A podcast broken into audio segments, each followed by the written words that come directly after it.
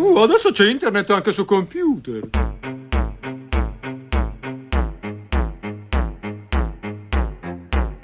T A T number thirty-eight.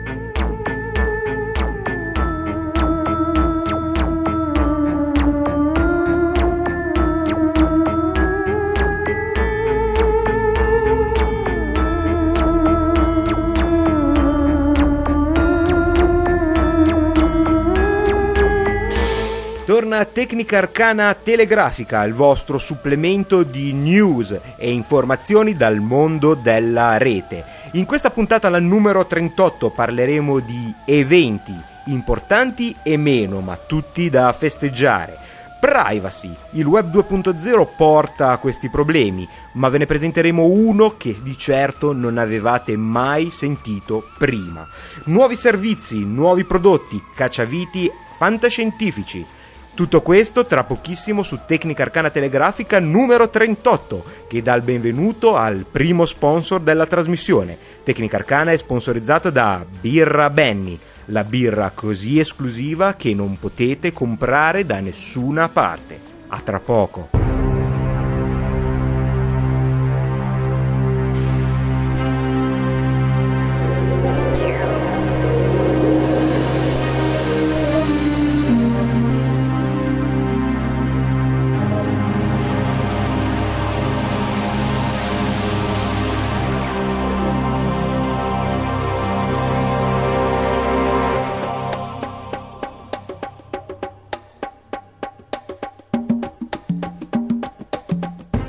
Buonasera o buongiorno, il saluto che più si adatta all'ora della giornata che state vivendo in questo momento ascoltando Tecnica Arcana.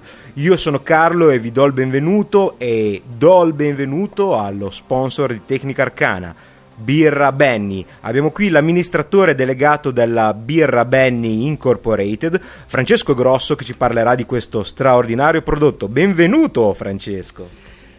Ciao a tutti gli ascoltatori di Tecnica Arcana.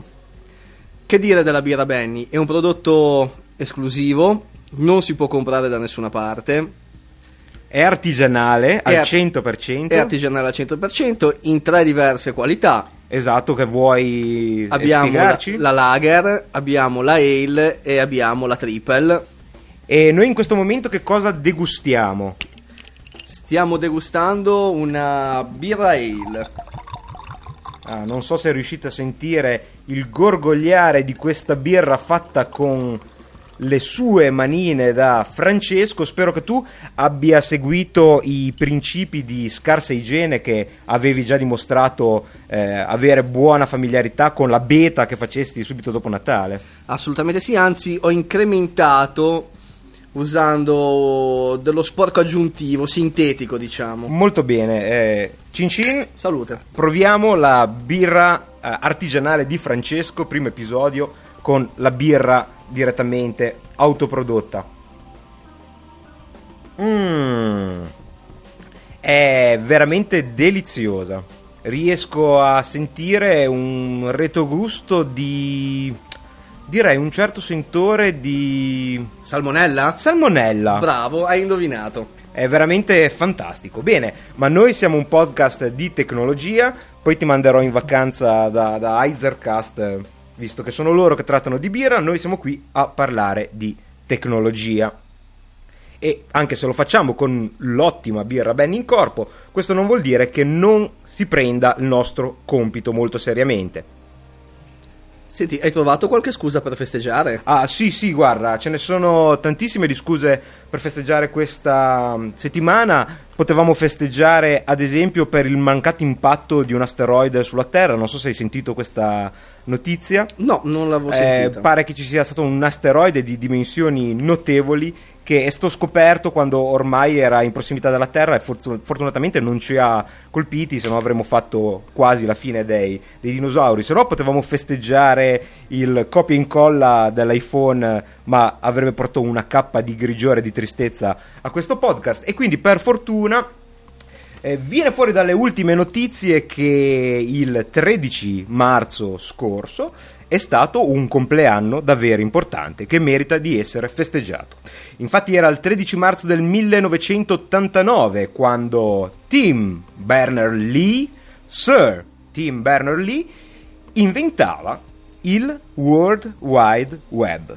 Il famoso www. Esatto, il www che ancora oggi utilizziamo e che grazie al quale voi potete ascoltare questa trasmissione fu inventato ben 20 anni fa con eh, un documento, attraverso un documento come spesso accade nelle, nel mondo scientifico, e che proponeva uno strumento per lo scambio di informazioni attraverso la rete internet. Ormai internet e il web sono eh, sinonimi, ma sono in realtà due elementi ben distinti e eh, questo eh, progetto, secondo Tim Berners-Lee, permetteva ai eh, fisici del CERN a Ginevra di scambiare informazioni. Infatti era già inserita una sorta di eh, network collaborativo che poi in realtà non eh, si è sviluppato fino ai giorni nostri, praticamente con l'avvento delle, delle wiki.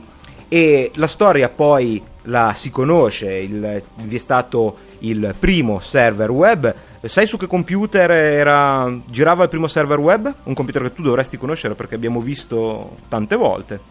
Un Commodore 64? no, non esattamente. Il costosissimo, il costosissimo Next che abbiamo anche al museo dell'Apple, essendo una macchina di, di Steve Jobs. E lo stesso il primo browser chiamato proprio World Wide Web, da cui il nome. E il resto, come si dice, è storia. Beh, quindi sicuramente si saranno arricchiti con questa, con questa invenzione. Sai benissimo che non è così. Infatti, credo che il CERN abbia rinunciato ai diritti d'autore su questo progetto. Esattamente, facendolo diventare quello che oggi conosciamo come internet. Esatto, un vero e proprio, un vero e proprio standard, un, eh, un sistema aperto, quindi disponibile a chiunque avesse intenzione di implementarlo e questo è il motivo per cui da queste, da queste sedie, da questi microfoni molto spesso eh, ci dichiariamo contrari al, eh, ai, ai brevetti software che spesso impediscono l'innovazione. Mentre invece passiamo alla prossima notizia. Conosci John C. Dvorak? Oh sì, colui che odia i Mac. Ma no, eh, colui che odia qualunque cosa, perché a turno nella sua vita ha odiato i Mac, ha odiato Linux, ha odiato Windows, nonostante possiamo dire sia principalmente un utente sia di Mac che di Windows. Lui si lamenta sempre che, ha ragione, posso aggiungere, il, eh, tutte le comunità a turno gli danno addosso perché si sentono offese o quantomeno eh, sono contrari a ciò che dice perché è un renter, cioè uno che si lamenta di tutto e di tutti e a turno è toccato ad ogni sistema operativo prendersi le trippe da John C. Dvorak che però se ricordate, se ricordi un po' di eh, episodi fa, avevo cominciato a tenere sott'occhio perché un pochettino su Linux che fino a qualche giorno prima per lui era stata una barzelletta, sembrava ehm, cambiare un pochettino idea. Sai cos'è successo in questo ultimo periodo? Non ho idea, ma posso immaginarlo si sarà intrippato di Linux un po' come è capitato a me. E diciamo che è qualcosa di molto simile. Ovviamente lui non si lascia andare a facili entusiasmi perché ha una reputazione da lo chiamavano cyber cynic su uno degli articoli che troverete linkati sul eh, sulla pagina di Tecnica Arcana al sito tecnicarcana.com, però effettivamente su PC Magazine, che è una delle infinite riviste nella, nelle quali eh, pubblica articoli editoriali, ha eh, scritto un articolo che addirittura si chiama Dvorak Likes Linux, cioè a Dvorak piace Linux. E in questo articolo racconta come e, e fosse un po' di tempo che cercava di eh, avvicinarsi al mondo Linux, infatti eh, nella mia osservazione vedevo che diventava sempre più vicino al mondo Linux e finalmente l'ha installato su un, un computer portatile. Ha provato ad installarlo, ha scelto Ubuntu come distribuzione. Eh, sai qual è stata la sua previsione su Ubuntu? Lui fa previsioni che puntualmente non si avverano mai. Ne ha una molto specifica su Ubuntu. No, non la conosco. Ah, lui ha previsto che eh, Google comprerà Ubuntu e lo farà diventare un suo sistema operativo. Naturalmente sarà come le altre previsioni di Jones e di Vorak. Che... Vabbè, va, mi bevo una sorsata di birra dopo Sì, sì, questa. sì, sì, bevi, bevi una sorsata di birra mentre racconto che John Dvorak ha eh, eh, riscontrato pochissimi problemi a far girare Linux, principalmente un problema legato alla risoluzione dello schermo che sappiamo essere di tanto in tanto ancora presente, soprattutto abbiamo fatto un po' di installazioni in questo periodo, se ti ricordi Francesco, quando c'è di mezzo un driver proprietario tipo quelli Nvidia, Esatto. finché non viene installato il driver proprietario tende a non riconoscere il monitor in maniera nativa e ehm, fa una, tutta una disquisizione di, di- di ciò che si trova all'interno di Ubuntu e, mm, e si, si reputa abbastanza soddisfatto. Lui dice che a suo avviso è riuscito a trovare sostituti per ogni programma in modo particolare addirittura cita Abi Word al posto di Microsoft Word. Abi Word è solo un word processor utilizzato sulle distribuzioni più leggere e l'unica cosa che non riesce a rimpiazzare è Photoshop in quanto non è eh, soddisfatto delle funzioni offerte da GIMP. Praticamente dopo questo primo esperimento ha avuto necessità di mettere un computer in cucina per navigare su internet, cosa che suppongo tu farai tutti i giorni per cercare le ultime ricette nel mondo della birra.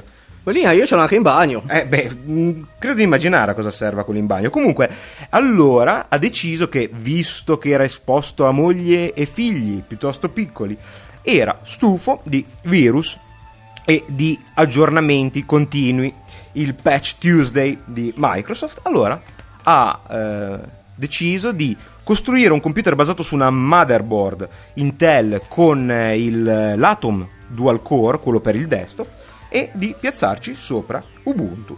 E non resta che vedere quanto durerà questa infatuazione di John Dvorak per Linux. Hai qualche previsione tu questa volta, Francesco? No, però ti volevo chiedere, ma John Dvorak non era lo stesso che ce l'aveva con la Mac dicendo... Con la Mac, se ti sentissero i nostri amici del... con la comunità Mac. Ah, con la comunità Mac, certo. dicendo che era un branco di, non so, non mi ricordo bene il termine, e pronti a gridare al miracolo per ogni starnuto Sì, sì, questo, Jobs. questo l'ha, detto, l'ha detto anche nell'ultima puntata di Cranky Geeks, una cosa del genere, che effettivamente si chiedevano tutti come mai ci fosse così tanta attenzione rispetto alle novità dell'iPhone, che a questo punto possiamo anche introdurre. L'iPhone finalmente ha il copia e incolla. Eh, Sono contento veramente per tutti gli amici dell'All About Apple, del museo Apple più grande del mondo, del quale sono eh, orgogliosamente socio e membro dello staff. Benvenuti a tutti gli utenti Apple negli anni 90 e oltre all'iPhone 3.0 che introduce anche eh, funzioni piuttosto interessanti come credo la possibilità di fare ricerche più estese nei contatti o qualcosa del genere. In realtà come al solito sono impreparatissimo sul, eh, sulla Beh, questione dic- telefonica. So che tu invece sei Diciamo che le caratteristiche più attese della versione più 3.0 saranno... eh, sono perché ormai è uscito. sono mm, le principali novità introdotte sono, beh, come hai già detto tu, il copia e incolla, gli MMS, il Bluetooth stereo ah finalmente arriva il Bluetooth stereo sull'iPhone e poi la possibilità di utilizzarlo come una maracas. come una maracas sì, stai presente la maracas sì sì eh, classica? accidenti sulla suono tutte le mattine per eh, un po' di salsa e un po' di maracas e cosa serve la maracas? Puoi utilizzarla come undo. Andu, cioè? Ah, per eh, Tornare indietro all'ultima operazione fatta. Esatto. Ma addirittura leggo che adesso le chiamate recenti hanno più dettagli come la lunghezza della chiamata. forse possiamo dire anche benvenuti negli anni 80. No, beh, non esageriamo, i telefoni cellulari ancora non c'erano. Va bene, no, no, stiamo scherzando, sappiamo che siete utenti eh, sfegatati di, dell'iPhone. E invece, mentre questo è stato un doveroso aggiornamento al sistema operativo di, dell'iPhone, c'è stata una cosa che ha creato ancora un po' più di scompiglio ed è il l'iPod Shuffle. È uscito un nuovo Shuffle piccolissimo con eh, una cuffietta che monta direttamente sul, eh, sul, cavo i comandi e ha un solo tasto più il volume. Questo ha creato appunto un po' di scompiglio per prima cosa perché vi è un chip all'interno che serve per eh, stabilire che l'accessorio sia originale o comunque eh, dato in licenza da Apple, quindi sia in qualche modo faccia parte dell'ecosistema degli accessori di, eh, dell'iPod. Quindi questo vuol dire che non si potranno utilizzare le normali cuffiette, questo è normale perché eh, non ci sarebbero più i comandi, essendo i comandi sulla cuffietta, ha dato diciamo un po' di fastidio. Io personalmente cambio le cuffie del mio lettore MP3 almeno una volta ogni sei mesi perché mi si rompono sempre e naturalmente questo sarebbe un, una tassa in più da pagare. Io avevo negli anni 90 un eh, lettore di cassette della ehm, dalla Panasonic, se non ricordo male, che aveva esattamente un telecomandino simile sul, eh, sul, cavo delle cuffie, ma era fatto in modo che comunque, rinunciando al telecomando, si, potesse utilizzare, si potessero utilizzare delle cuffie normali, anche perché naturalmente il, il, Walkman diciamo, aveva i comandi anche sul corpo della macchina, in questo caso non è proprio fisicamente possibile. E il, un'altra critica che è stata fatta è che se avendo un solo pulsante bisogna ricordare dei codici esattamente come c'era nel mio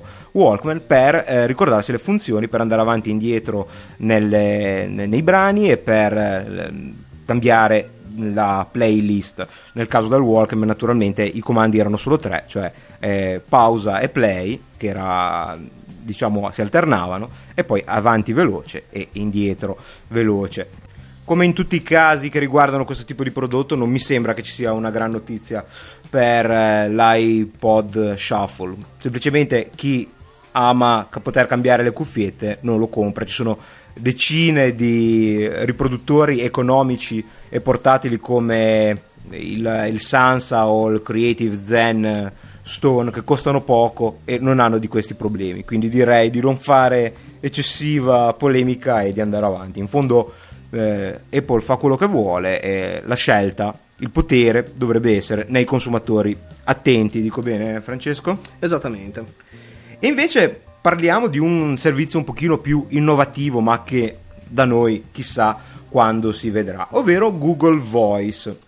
Google Voice è un servizio che fino a qualche tempo fa era chiamato Grand Central e che era già proprietà di, di Google ma adesso ha cambiato completamente il, eh, il suo look, è diventato un servizio integrato di Google, per adesso non è disponibile per eh, gli utenti naturalmente non è disponibile per gli utenti italiani, ma neanche per gli utenti eh, statunitensi che non fossero già registrati a Grand Central. Cambierà un po' il modo, se le compagnie telefoniche glielo permetteranno, di intendere la telefonia. Esattamente. Ci sarà un, eh, un Google Number, un numero di telefono unico per eh, tutte le nostre chiamate. Sì, è quello che praticamente era stato teorizzato e difficilmente poi portato a questi livelli dal punto di vista di applicazioni commerciali col eh, protocollo SIP del quale abbiamo parlato tanto tempo fa su Tecnica Arcana, cioè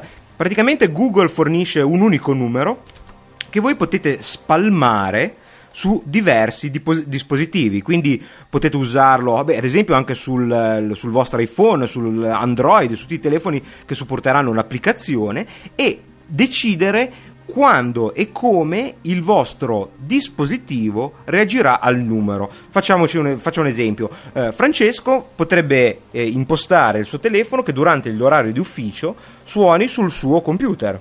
Quindi io chiamo il numero di Google di Francesco e gli suonerà direttamente il eh, telefono dell'ufficio. Quando sarà a casa, anche automaticamente si possono impostare delle fasce di eh, diciamo di orari prestabilite e eh, potrà quindi eh, far sì che alla fine dell'orario di ufficio lo stesso numero gli suoni ad esempio sul cellulare e quando arriva a casa a casa cosa che si dovevano fare già col SIP poi applicazioni io personalmente non ne ho mai incontrate a questo livello e questo è uno dei tantissimi servizi di Google Voice ce ne sono altri vero Fra?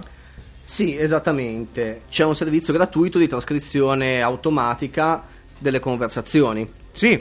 Sicuramente hanno già detto che non sarà curato come quello di Spinvox o del Fontag. Beh, eh, non so, non conosco questi servizi, ma eh, quello di Google Voice sarà automatizzato, quindi fatto da un computer. Lì ho la porta, l'ha già provato, i risultati sono appena sufficienti, ma eh, ho sentito dire che addirittura i messaggi che arrivano trascritti sono colorati in maniera diversa a seconda della ehm, precisione, diciamo, della eh, sicurezza nella trascrizione. Se il computer è sicuro di aver capito bene, diciamo, lo segna in maniera più scura e diventa via via più chiaro mano a mano che aumenta l'indecisione della trascrizione e credo che permetta anche di fare telefonate via voice over IP a pochi a pochi spiccioli. Sì, esattamente. Credo che si parli di due centesimi al minuto. Pochi centesimi al minuto, bisognerà vedere come prenderanno le, eh, le compagnie telefoniche che notoriamente sono piuttosto restie a questi cambiamenti una rivoluzione così epocale e bisognerà anche vedere quando un servizio del genere riuscirà ad arrivare in Italia. Eh, bene, aspettiamo aspettiamo con ansia. Aspettiamo e vediamo cosa Google riuscirà a tirare fuori da questo Google Voice. Sì, diciamo che è uno di quei servizi che potrebbe dare anche un po' di potrebbe creare un po' di polemica già l'idea che Google abbia tante nostre informazioni, non tante come Facebook probabilmente, ma eh, tante informazioni, eh, senz'altro ne ha di più in numero, le ha meno dettagliate probabilmente, ma mh, mm, addirittura anche le telefonate. Ti crea problemi? Oh, se mi fanno risparmiare no. Eh, esattamente. Questo podcast è trasmesso dalla ridente regione Liguria. Se ci fa risparmiare, chi se ne frega della privacy. Privacy, hai saputo cosa è successo a David Prager di Revision 3? Assolutamente sì, ho visto anche il video assolutamente geniale. Allora, David Prager è il, uno dei fondatori di Revision 3, ne abbiamo già parlato, è un network televisivo via internet con trasmissioni fantastiche, TechZilla, Dignation, eh, System e tante altre. Eh, cosa gli è successo? Tornava a casa in una zona piuttosto tranquilla, racconta, in quanto è abituato a volte a lasciare la porta aperta di casa sua, ricordiamo le villette americane, case indipendenti, non ovviamente un, un appartamento, sarebbe forse ancora più inquietante. E torna a luna di notte dopo un incontro con amici che non vedeva da tanto tempo. E, è stanco, chiude la porta semplicemente socchiudendola senza chiuderla a chiave, si siede e si addormenta sul divano seduto. Dopo un attimo, cioè dopo un, veramente un bel po', sente dei rumori, apre un occhio e vede un perfetto sconosciuto barcollante che gli passa davanti e si infila nel suo bagno. Questa è un'invasione della privacy da web 2.0 che però non credo fosse mai successo. Vabbè, ma lui avrà chiamato la polizia, avrà fatto qualcosa. Sì, sì, sì, qualcosa l'ha fatto sicuramente. Tanto per cominciare, io se avessi visto una persona barcollante che mi passa davanti mentre sono addormentato, con le mie eh, fissazioni videoludiche avrei immediatamente pensato di essere finito in un videogioco di Resident Evil, avrei preso qualcosa di pesantissimo e avrei mirato direttamente al cervello prima di essere morso. Quindi se passate dalle mie parti non eh, entrate in casa mia, almeno non barcollate, dimostrate di essere vivi. Io invece avrei acceso la webcam eh, e avrei iniziato a mandare messaggi su Twitter. Perché tu sei un personaggio veramente integrato nel web 2.0 e invece di chiamare la polizia, invece di scappare di casa per metterti al sicuro, eh, David Prager, ripeto, fondatore di Revision 3, ha esattamente fatto questo, ha estratto il suo telefono e ha cominciato a scrivere su Twitter che c'era un estraneo in casa.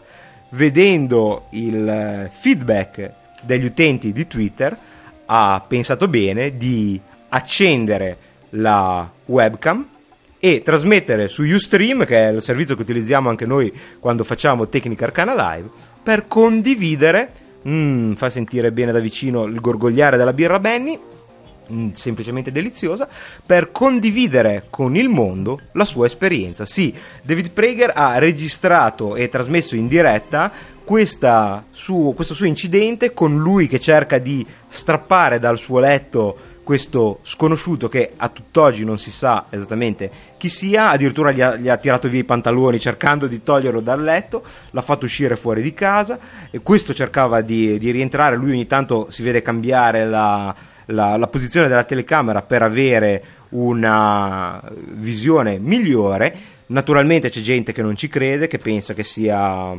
tutto una, Una mon- bufala. una montatura, esatto, perché comunque parliamo di una delle persone più attive nei nuovi media, lui continua ad affermare che in realtà è tutto vero.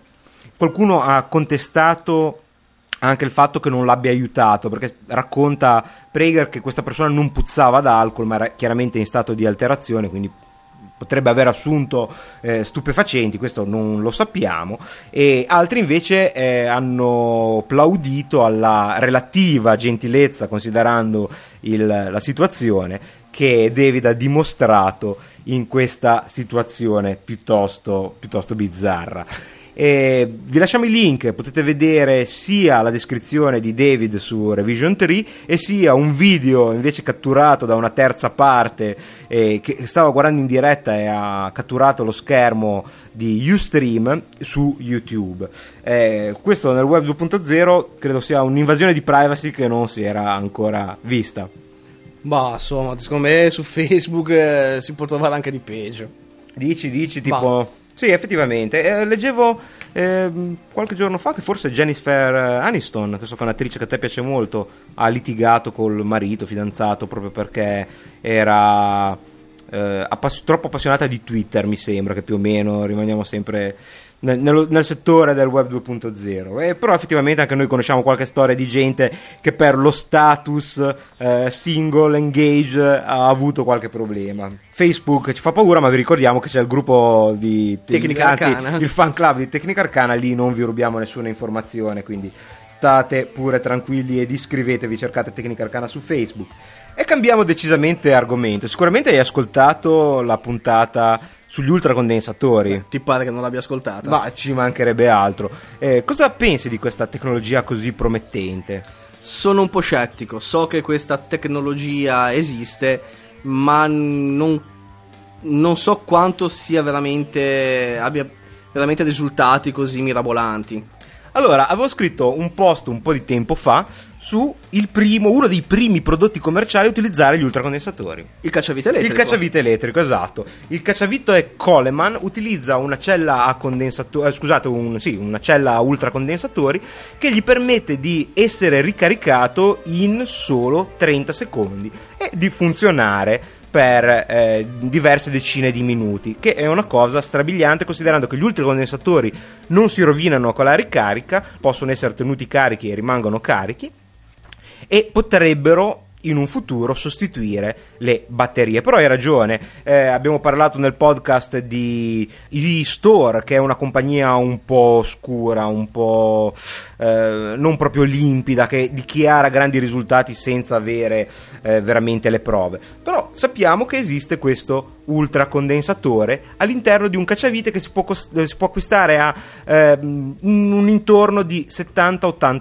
euro. Bene, eh, un, eh, una persona della quale ho la massima fiducia, ovvero il ricorrente Leo Laporte, l'ha provato su The Daily Giz Wiz. Vi metteremo il link al video. Si è eh, trovato eh, piuttosto bene con questo cacciavite della Coleman, che addirittura è riuscito a acquistare a soli 60 dollari su Amazon e ha provato a fare una ricarica in diretta, a far vedere che funziona. Nel video c'è scritto che ha veramente, l'ha veramente fatto girare per 30 minuti, ma è solo un, un accrocchio, non è vero, almeno non, non credo, dall'audio non sembrava nell'originale. E comunque i primi eh, dispositivi a ultra condensatori stanno veramente arrivando sul mercato. Dove lo vorresti? Qual è la prima cosa che ti viene in mente? Ma il telefonino. Eh, esatto. Telefonini, tu hai un N95 o un N96? Vedo qui sulla scrivania. Autonomia? Un giorno, un giorno e mezzo. Con wifi spento? E... Sì, wifi spento. GPS spento. Ovvio. Non utilizzandolo come navigatore, lettore MP3. Esatto, come lettore MP3. Eh, quindi materialmente soltanto messaggi, telefonate, quindi pratica- altro. praticamente un, hai un telefono che fa tantissimo e poi alla fine però è tutta roba che non, non tiene abitualmente eh, attivo proprio per una questione di autonomia Esatto. suppongo vedremo io sono veramente molto speranzoso senza considerare poi la possibilità delle macchine elettriche che abbiamo già trattato ma ricordatevi se volete entrare nel mondo degli ultracondensatori potete acquistare un cacciavite. Se smontate il computer è comodo lo smontate spesso è un po' grande ancora non è tanto ergonomico si evince dalla recensione di Leo Laporte su The Daily Giz Wiz che è il podcast di Gadget ma è già un grande inizio. Eh, abbiamo citato gli zombie. C'è qualcosa da fare da, da dire da fare un rapido aggiornamento nel mondo zombifero No, niente di che, a parte l'uscita di Resident Evil 5. Resident Evil 5, ci siamo ragazzi, scaldate PlayStation 3, Xbox 360, è arrivato l'attesissimo Resident Evil 5. Avevo letto un po' di tempo fa di polemiche, le solite polemiche che devono per forza uscire nei- nel mondo dei giochi per computer, addirittura è stato tacciato di razzismo perché nel primo trailer si vedeva eh, Chris Renfield, se non sbaglio, che è il protagonista, uccidere zombie di colore perché mi risulta che È ambientato in è Africa. ambientato in Africa.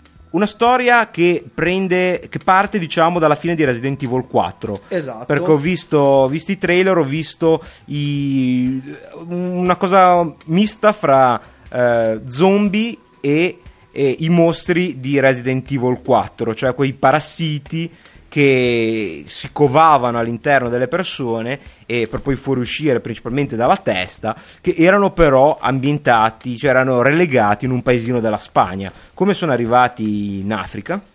Materialmente, mh, Chris Renfield, eh, che ora è diventato un membro della BSAA o BSAA, Sì, è, una- è un corpo speciale che indaga sulle attività della- di, di- terror- bioterrorismo, credo, comunque dell'attività post Umbrella, perché ricordiamoci che all'inizio del quarto episodio di Resident Evil l'Umbrella è in bancarotta, apparentemente, perché dalla videorecensione di eh, GameSpot ho visto che tornerà anche un eh, personaggio molto noto ai eh, gli amanti di Resident Evil che ha sempre tramato nell'ombra, invece qua avrà un ruolo più diretto, ma non facciamo spoiler per carità.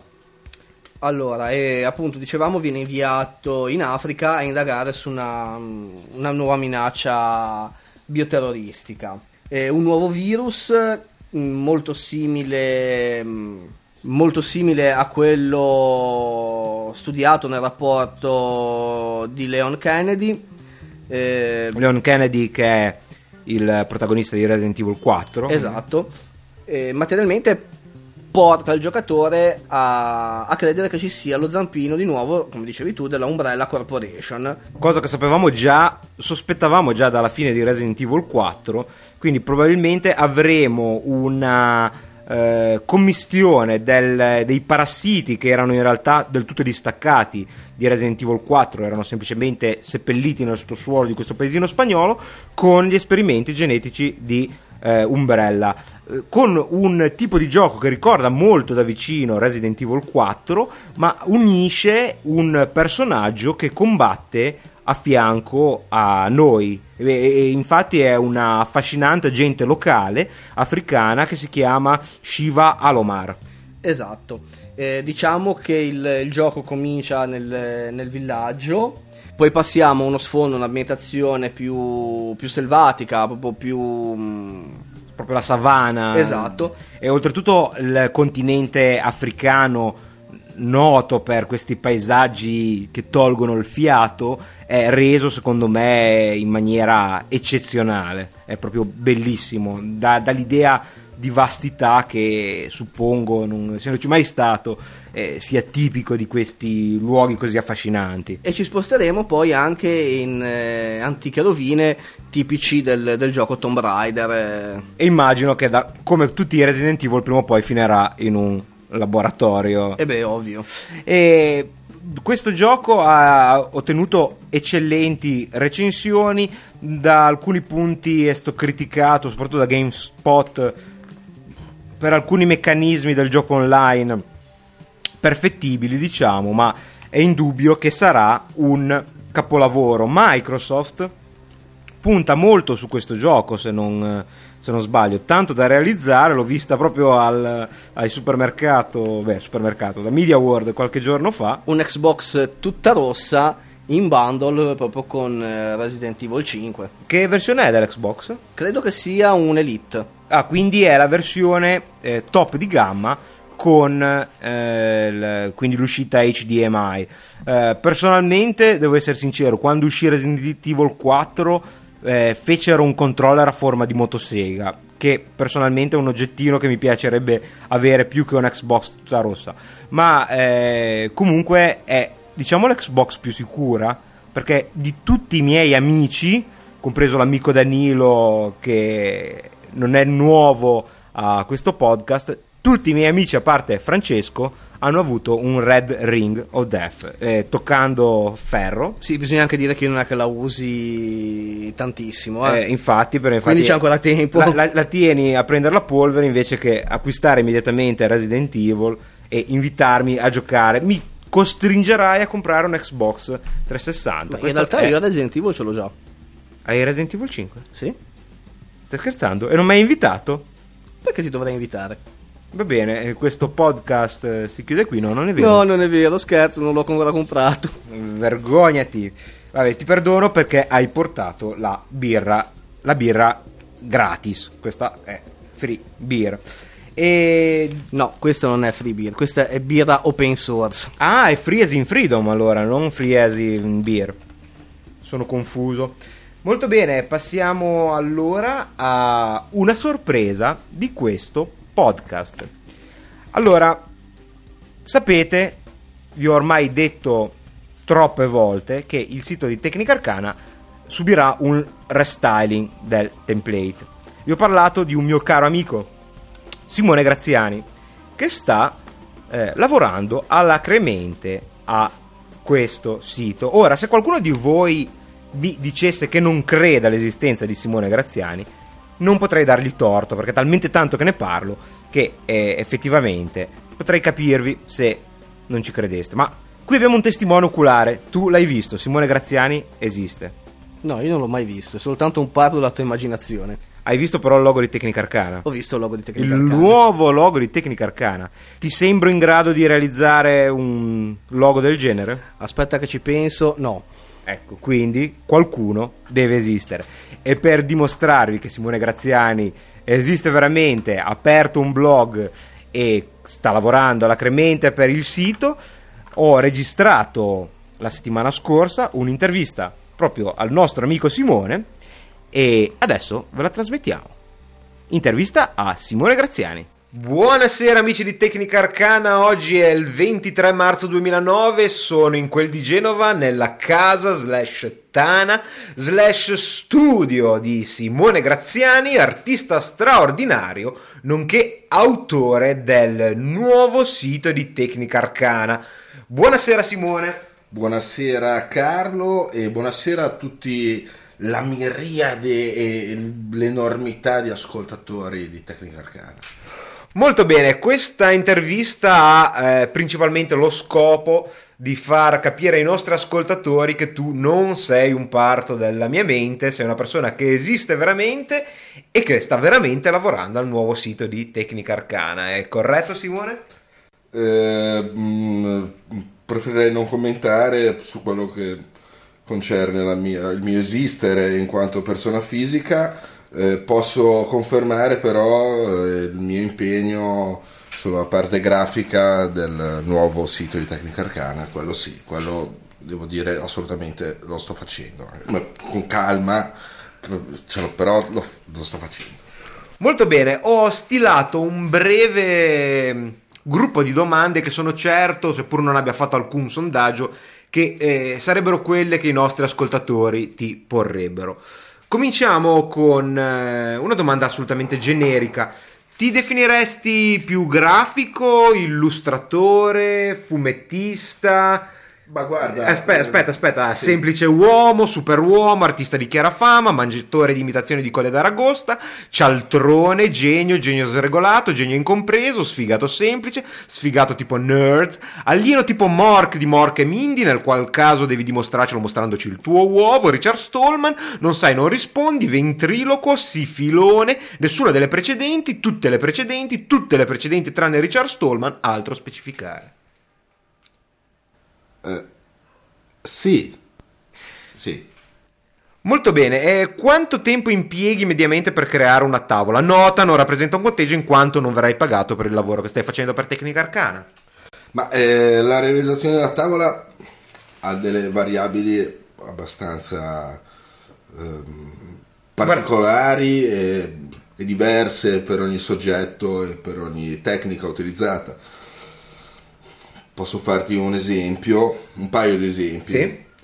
Eh, ultimamente ho riprodotto un olio su tela che già avevo avuto modo eh, di produrre in età eh, giovanile. ehm, è stato un lavoro grosso modo di mm, 5-6 ore, mentre un'altra tavola che sto eh, realizzando ancora in questo momento eh, per un fumetto ehm, mm, che ha molto a che vedere con la lettera N. Eh, ho iniziato nel tardo paleolitico e sono adesso eh, grosso modo finito l'inchiostratura, le chine eh, quasi finito. Quindi è abbastanza ondivaga la cosa. Ok. Carta o computer per le tue creazioni? La carta ha la, grande, ha il grande vantaggio del calore e del contatto, eh, del fatto che nel momento in cui una cosa non risulta quello che in realtà volevi, che avevi in testa, puoi proprio fisicamente distruggerla. Il computer, visto che non ho ancora questa, questa quantità di denaro a cui aspiro, perché poi fondamentalmente io tutto quello che faccio lo faccio perché ho una sete di denaro incredibile. Eh, hai scelto giusto, cioè hai fatto la giusta scelta affiliandoti a Tecnica Arcana perché senza dubbio è il posto dove il denaro esce a fiumi. Infatti ho sentito l'odore di Eh, oro, eh, prima esatto. questo il bacillo aureo. E, il computer dà delle possibilità differenti, ma mh, direi più carta comunque. Ok. Ok, eh, strumento preferito per disegnare sulla carta a questo punto? Io uso una matita con una mina intermedia tra le mine H che sono, per chi usa le matite eh, lo sa, sono mine da tecnici, da architetti per esempio, e le B che sono mine da illustratori. Io uso la F, una mina abbastanza strana, un intermedio tra la, tra la H e la B. E Windows o Mac per quanto riguarda il computer? Windows Ah, non lo so, te lo sto chiedendo. Ho lavorato col Mac anni fa e mi sono trovato molto bene. Ha una, è, un- è una bella macchina per lavorare sulla grafica. E in quel periodo, con l'equivalente su Windows, non riuscivo a ottenere le cose che ottenevo con, col Mac. Adesso qualcosina di più si riesce a tirar fuori. Direi sempre per il motivo che non ho tutti questi denari Certo. ai quali ambisco, direi Windows. Gelati anni 80, Calippo, Cucciolone o Dalek?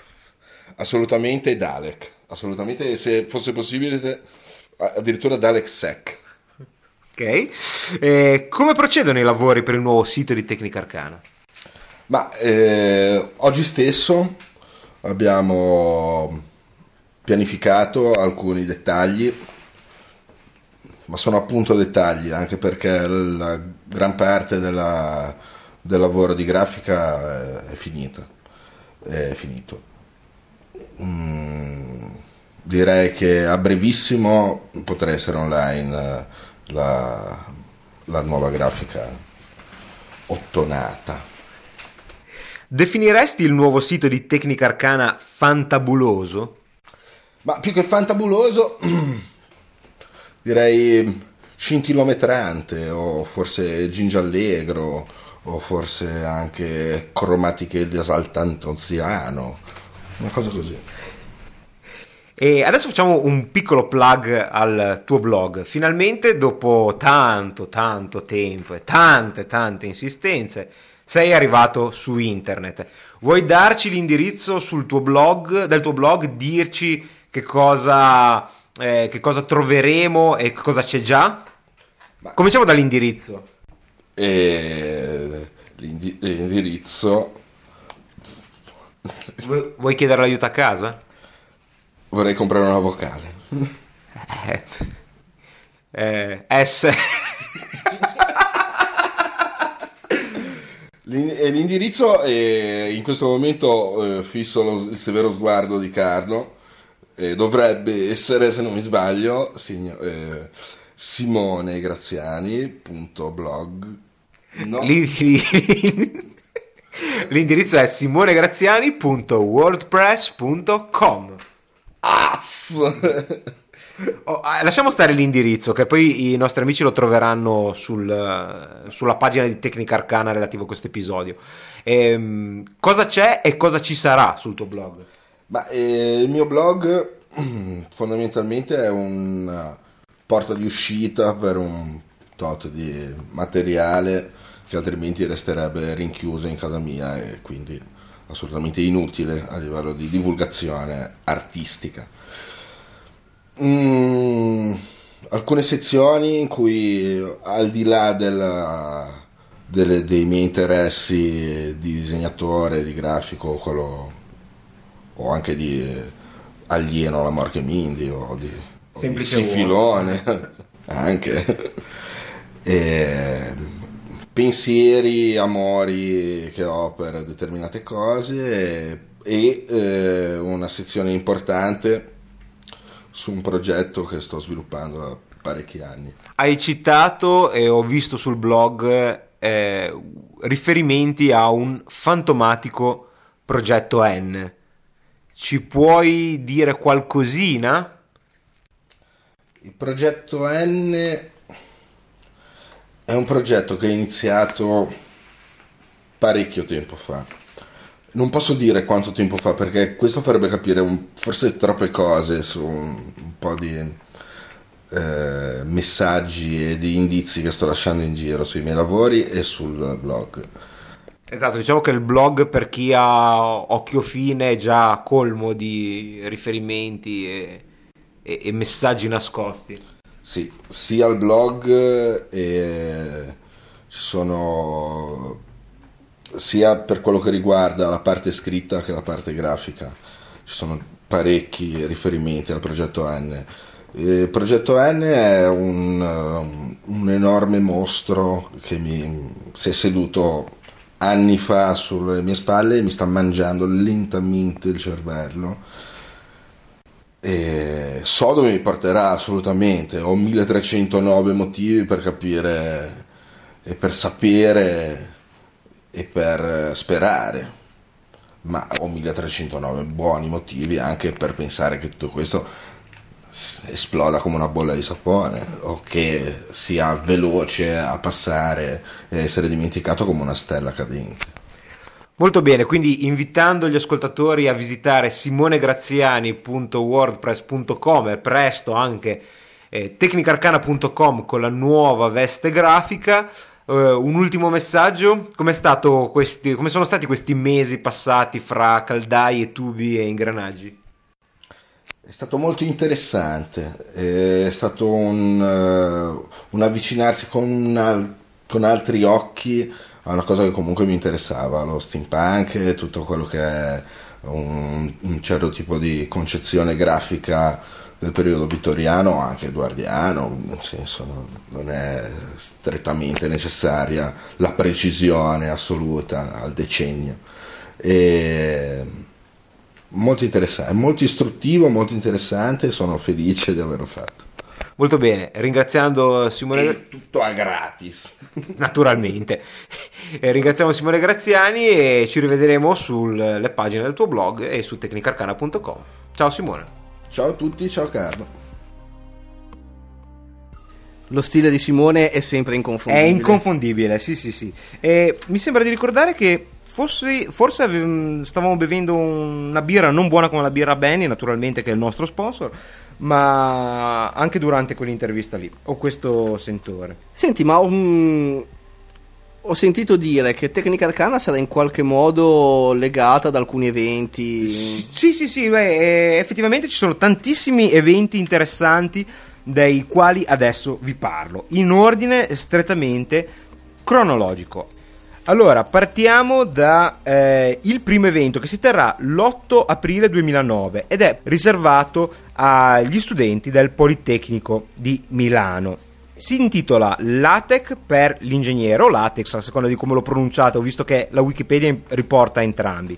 Workshop su tecniche e strumenti per la pubblicazione scientifica e accademica. Effettivamente LaTeX è uno strumento indispensabile per la eh, redazione di documenti scientifici perché è particolarmente flessibile per realizzare formule matematiche, tabelle, diagrammi in, il tutto fatto in maniera molto più semplice di quello che possiate pensare e effettivamente questo workshop permette di acquisire tutte le eh, informazioni basilari per iniziare a utilizzare questo strumento. È organizzato da Alessandro Agansati dell'associazione studentesca I Politecnici o Politecnici così capite il gioco di parole che si vede molto bene graficamente ma è più difficile da eh, spiegare a voce e Massimiliano Dominici del gruppo utilizzatori italiani di Tex. Questo workshop è stato organizzato da Alessandro e Massimiliano guidati da una grandissima passione per questo strumento. Eh, sono entrato in contatto con, eh, con, Alessandro proprio perché mi ha invitato a partecipare al workshop e anche a fare una breve introduzione sul uh, free software. Naturalmente questi sono tutti strumenti che sono disponibili anche in versione eh, free as in freedom e ho potuto veramente vedere quanto lavoro eh, Alessandro e Massimiliano e chi ha collaborato a questo evento hanno eh, fatto per poter realizzare un'intera giornata di eh, studio su questo strumento. Vanno a questa iniziativa i miei più sentiti complimenti perché sono cose molto belle da vedere un, eh, nel mondo universitario e vi leggo rapidamente il programma della giornata.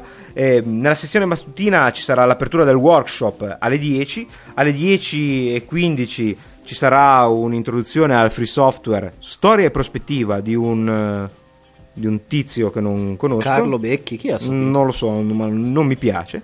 Alle 10.45 introduzione a LaTeX, concetti fondamentali, strumenti, distribuzioni, editori di testo, software aggiuntivi. Il relatore è Massimiliano. Alle 11.30 il primo documento con LaTeX.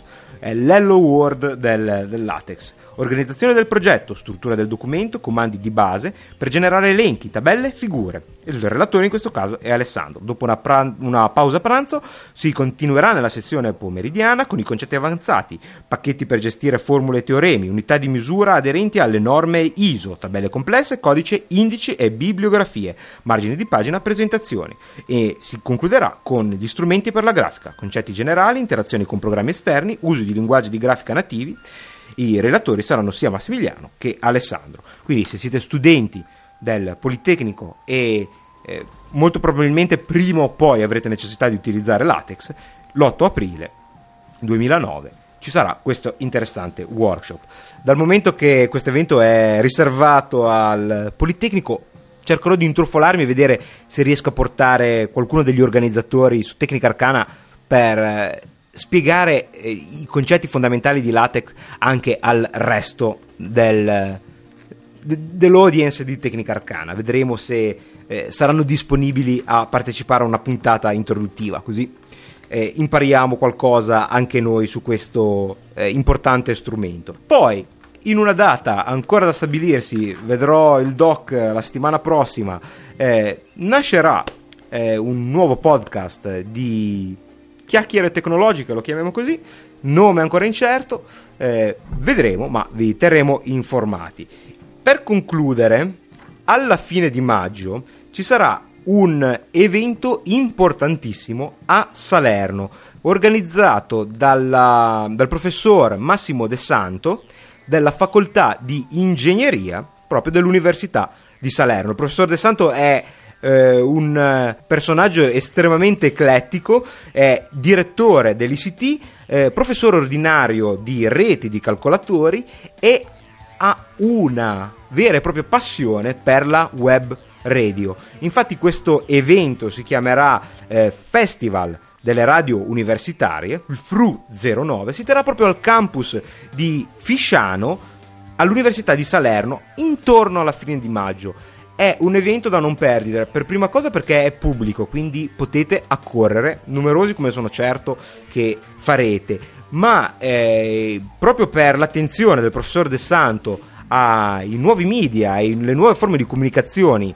eh, che esistono in internet, ha coinvolto anche un gruppo di podcaster, il, il Doc Franco di Rocast Italia, eh, Valerio di Notizie Digitali e questa volta c'è anche eh, tecnica arcana con enorme piacere, con enorme orgoglio e quindi sarà un'occasione anche per incontrarci. Non vi voglio svelare di più perché il programma, che non è ancora del tutto definitivo, è succosissimo. Ma ho già chiesto al professor De Santo se fosse disponibile a fare una capatina da queste parti e spiegarcelo di persona.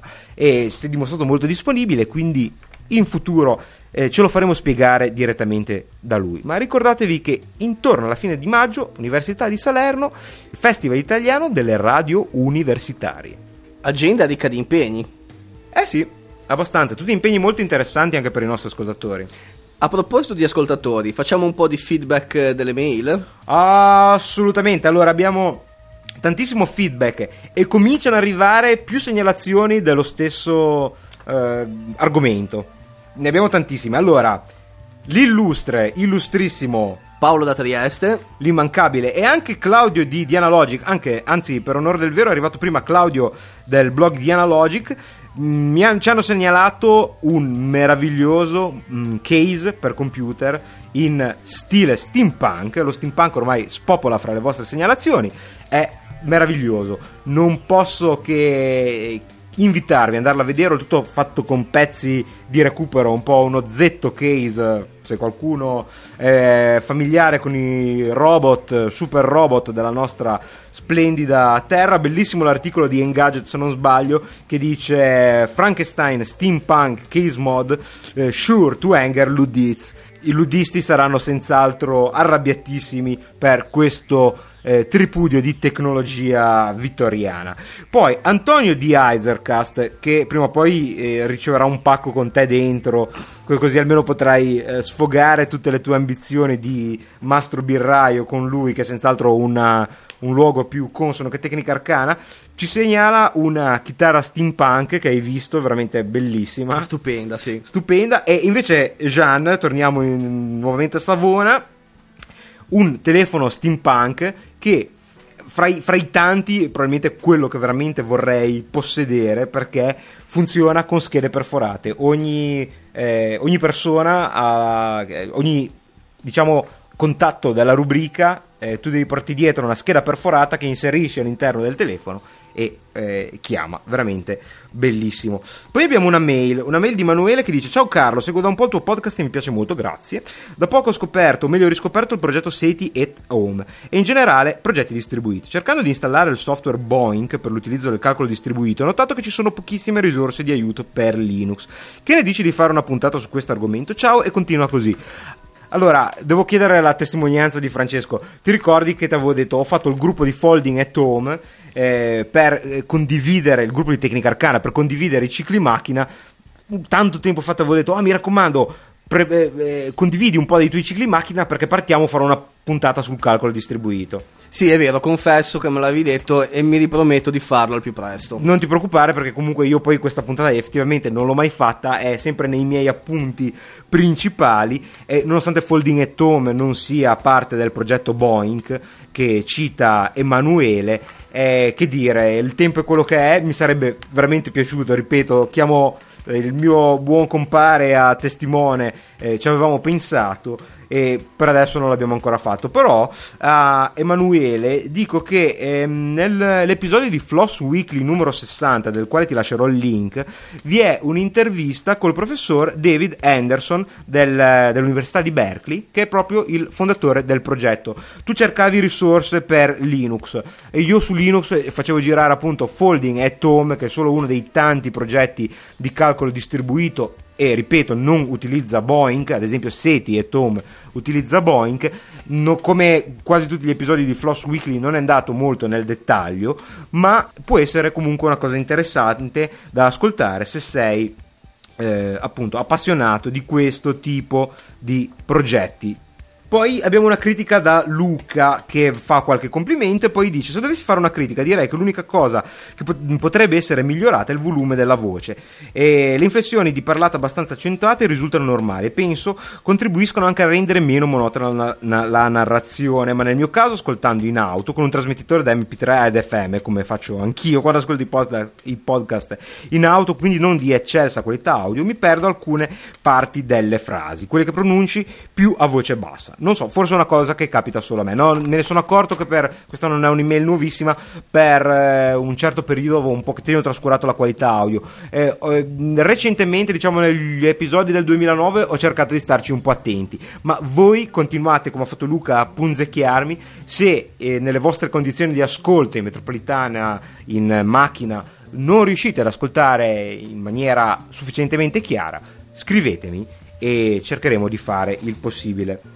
Poi per la serie Il calderone di Tecnica Arcana, le mail che sono sparite nell'account e vengono ritrovate dopo tantissimo tempo, c'era un'email veramente divertentissima di Enrico e che mi scriveva beh, qualche complimento per il quale lo ringrazio. Dice: Sono un utente non espertissimo, ma molto curioso. Uso il PC in ufficio, il Mac e Linux a casa. Mi sono sempre piaciuti i palmari, vedo dalla lista principalmente i Palm, e allora mi sa che avrà un grande ritorno tra, tra qualche mese. E mh, io mi ricordo di avergli risposto e di avergli promesso un. eh, di, di- di parlare del suo problema, ammesso che esista ancora. Mi dice: Mia moglie è giapponese, come vedi, sono multipiattaforma. E ho un quesito e un suggerimento. Allora, il quesito è: è possibile vedere in streaming la TV giapponese in Italia anche a pagamento? Attualmente uso Live Station, che non conosco, anche per Linux, ovviamente. Qui eh, gli avevo promesso un appello. Eh, so che molti ascoltatori di Tecnica Arcana sono appassionati di fumetti, eh, di cinema e comunque di cultura giapponese. Noi siamo appassionati di una particolare eh, nicchia della cultura giapponese, che è quella culinaria, oserei dire. Io anche di hentai. Ok? Lui anche di hentai. Io sinceramente non so se vi è eh, una soluzione a questo problema, ammesso che ci sia ancora. Se qualcuno conosce un modo, anche a pagamento, per eh, guardare la televisione giapponese in Italia, qualche sito, qualche, beh, qualche sito naturalmente, anche qualche stratagemma magari, eh, scrivetemi e io lo farò eh, sapere a Enrico. Poi mi aveva scritto un- una lettera, eh, un- cioè abbiamo detto un quesito, un suggerimento. Il suggerimento era perché non fare una puntata con quelli del museo della Apple sull'iPhone? Io gli avevo scritto, ma guarda, non ti credere, quelli del museo della Apple non ce l'ha nessuno l'iPhone. La settimana dopo se lo sono comprati tutti. Fa una serie di domande che mi ha fatto letteralmente scompisciare dalle risate, alcune. Anzi, se li senti, dice, fatti spiegare come mai quelli del- della Mac, che dicono di essere user friendly all'avanguardia, non hanno previsto alcune funzioni banali. Eh, Fai bene a, a chiedere di fartelo spiegare dal museo della Apple, perché possiamo dire praticamente Steve Jobs non muove eh, un dito se non ha prima avuto la consulenza del All About Apple Museum di Quigliano, anzi ci telefona in continuazione tutti i giovedì che attenzione al nuovo orario di apertura del museo c'è sempre Steve "Ah, sono indeciso lo mettiamo il copia incolla nel codo e pensavamo che adesso mh, che, che stava sei mesi a casa smettesse di telefonare invece telefoni sempre. Non c'è il copia incolla eh, ora c'è. Vedi basta attendere un paio d'anni ci vorrebbe un minimo di pazienza e arriva anche il copia e incolla e fa anche un, chiede un sacco di domande rivolte al museo della Apple, al- tutte piuttosto critiche ma anche molto molto divertenti e finisce a quando la versione shuffle dell'iPhone senza schermo e che quando chiami fa chiamare a caso tra i numeri della rubrica. Naturalmente solo se hai la cuffia L'auricolare. l'auricolare eh, Originale. originale. Comunque, dopo tutta questa serie di domande, per Enrico, dopo il Treo 650, è il miglior telefono palmare mai costruito. Come design siamo a livelli ultraterreni, un po' difficile da tenere in mano, anche io lo trovo un po' scivoloso, sempre un po' di timore quando tengo un iPhone degli altri. E ringrazio Enrico per la simpaticissima mail. Siamo già in ritardo, non, siamo- non abbiamo potuto leggerla tutta. Mi raccomando, se sapete come guardare la televisione giapponese in Italia, fatevi sentire. Poi un saluto a Manolo che compone musica per il SID, cioè per il eh, chip audio del Commodore 64. È una cosa che è fortemente in auge. Purtroppo mi ha anche indicato un link dove scaricare qualcosa. Oggi ci sono andato, sempre con un bel po' di ritardo, e il link era corrotto, ma gli riscriverò perché voglio ascoltare le sue creazioni per il chip del Commodore 64. Ha scritto anche una bellissima email che voglio leggere con eh, più calma, però.